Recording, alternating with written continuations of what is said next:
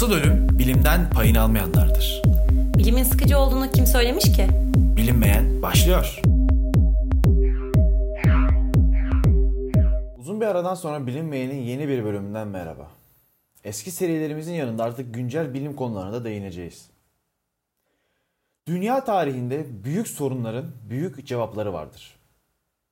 İnsanlık tarihini anlamak için de bu sorulara bazı cevaplar bulmamız gerekebilir. Bu bölümdeki konumuz mikroplar dünya tarihini nasıl değiştirdi? Ki bu konuya günümüz pandemi şartlarında fazlasıyla hakimiz. Mikroplar en basit tanımı ile zararlı mikroorganizmalardır. Virüsler ise bir mikrop türüdür. Virüsler mikropların en küçükleridir ve genellikle insan yaşamına zararlıdırlar.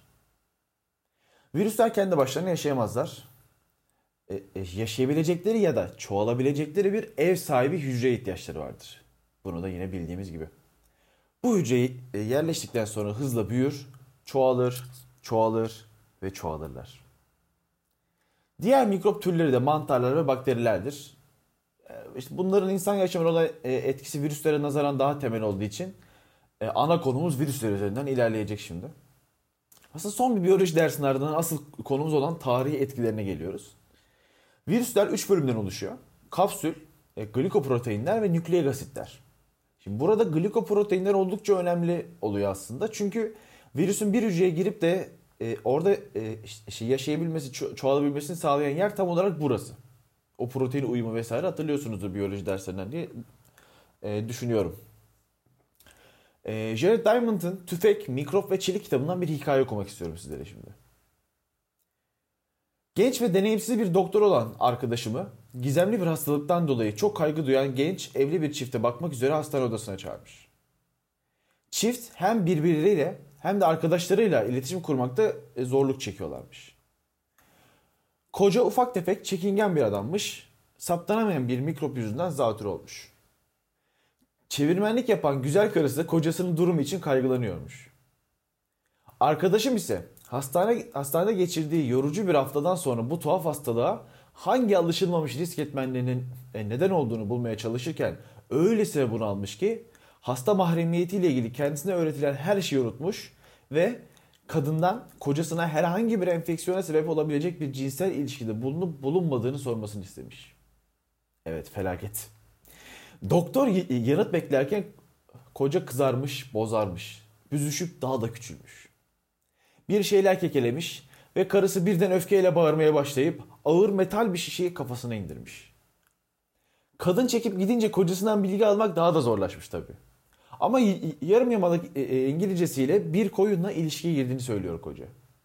Belki de o gizemli hastalığı böyle kapıyor. Dehşete düşürücü değil mi?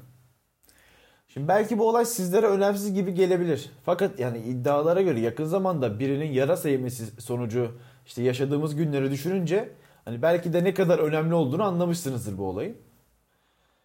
Genelde yetişkinlerin çok azı, çocukların çoğu bulaşıcı hastalıkları ev hayvanlarından kapıyor. E, yıllar boyunca işte çiçek hastalığı, grip, e, verem, sıtma, veba, kızamık, e, evet hatta e, kolera gibi milyonlarca insanın ölümüne yol açmış hastalıklar hayvanlardaki bazı başka hastalıkların bizlere geçip evrimleşmiş halinden oluşuyor. İşte mesela 2. Dünya Savaşı'na kadar ölen insanların yarısından çoğu savaşta değil de hastalıklardan ölüyor. Eski savaşlarda her zaman en iyi komutanlar, en iyi savaşçılar değil, düşmanlarına bulaştıracak en ölümcül e, mikrobu taşıyanlardı mesela. Şimdi biraz bakış açımızı değiştirmeye başlayalım. Burnumuz aktığında, öksürdüğümüzde, işte midemiz bozulduğunda vesaire genellikle hastalık kaptığımızı söyleriz. İşte virüs kaptık, hastalık kaptık deriz. Bununla bir tür mi, e, mikrobu kastederiz aslında. Kapmak ifadesi de bize o kadar doğal geliyor ki artık hastalıklara, mikroplara neden olabileceği teorisi ortaya atıldığında bunu ilk başlarda ne kadar şaşırtıcı olduğunu biz bugünlerde anlayamıyoruz. Çünkü bizim için artık virüsler, mikroplar işte hastalığa neden olur. Kaparız ve hastalık olur. Şimdi bu konuyu açınca hepinizin aklına Amerika'nın keşfinin ardından bulaşan hastalıklar ile işte gerçekleşen e, yerli ölümleri mutlaka gelecektir. 1492 yılında Kolomb'un Amerika'yı keşfiyle başlayan bu korkunç dönemde mikroplar gücünü ortaya bir kere daha koyuyorlar. Hatta ve hatta bakın burası çok kritik. Ee, Avrupalıların yaptığı işgallerde ölen insan sayısından kat kat fazlası Avrupalıların getirdiği mikroplardan dolayı ölüyor. Bizler hastalıkları sürekli kendi açımızdan değerlendiriyoruz. Şimdi biraz e, şey yine e, bu sefer başka bir yöne bakarak konuşalım. Hep insanların canını nasıl kurtarıyoruz diye bakıyoruz ama fakat belki de hasta eden mikropları ortadan kaldırmanın veya çeşitli hayvanlardan insanlara geçişine engel olmamız gerekir. Şimdi o zaman şimdi insanlar açısından biraz bakmayıp dediğim gibi mikroplar açısına dönelim. Yani doğal seçilim ve evrim teorisine hepimizin temel düzeyde hakim olduğunu düşünerek buradan devam ediyorum. Şimdi mikropların da amacı büyümek, ya bir sonraki neslin devamı için ömrünü devam ettirmek. Tanıdık geldi mi? Evet ya işte aynı biz memeliler yani bizzat insanlar gibi işte. Hayvanlar gibi aslında evet. E, mikroplar ölmemek ve yok olmamak için yeni nesillerin devamı için mutasyona uğruyorlar. Hani bu çaresini bulup ortadan kaldırdığımız virüs sayısı oldukça fazla olsa da az miktarda da böyle sürekli mutasyona uğrayan mikroplar da mevcut biliyoruz. İşte günümüzde Covid-19 virüsünün sürekli yeni varyantlarının ortaya çıkış haberlerini duyuyoruz haberlerden. İşte Covid-19 virüsü de bir şekilde hayatta kalmaya çalışıyor aslında. Bazı mikroplar hiçbir şey yapmadan bir sonraki kurbanına geçişi beklese de bazı mikroplar kişiden kişiye geçmek için çeşitli yollar buluyorlar. Ve bu işte evrimlerin bir parçası aslında. Ee, mikropların nesillerini devam ettirmek için izlediği bazı yollar var. Bunların işte e, bazıları ishal yapıp dışkı ile başka canlıya geçmek.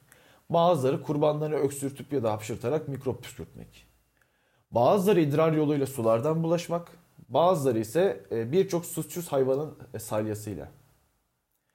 Şimdi canlıların cinsel organlarında çıkan yaralar veya benzeri komplikasyonlar da bir diğer bireye mikrop taşımak için en kolay yol olarak mikroplar tarafından tercih ediliyor bazen. Mikropların bu konudaki çabalarına hayran kalmamak gerçekten elde değil.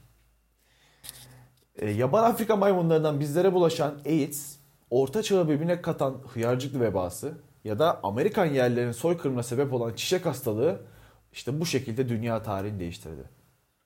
Benzer bir dönemden geçtiğimiz bu günlerde böylesine bir konunun öneminin daha fazla kavrandığını düşünerek bilinmeyen 7. bölümde mikropları, virüsleri ve dünya tarihinin etkilerini konuştuk. Programla ilgili görüş ve önerilerinizi Instagram brkkrgl95 ya da alt F4 pot hesaplarından bizlerle paylaşabilirsiniz. Bir sonraki bölümde görüşmek üzere. Sağlıcakla kalın efendim.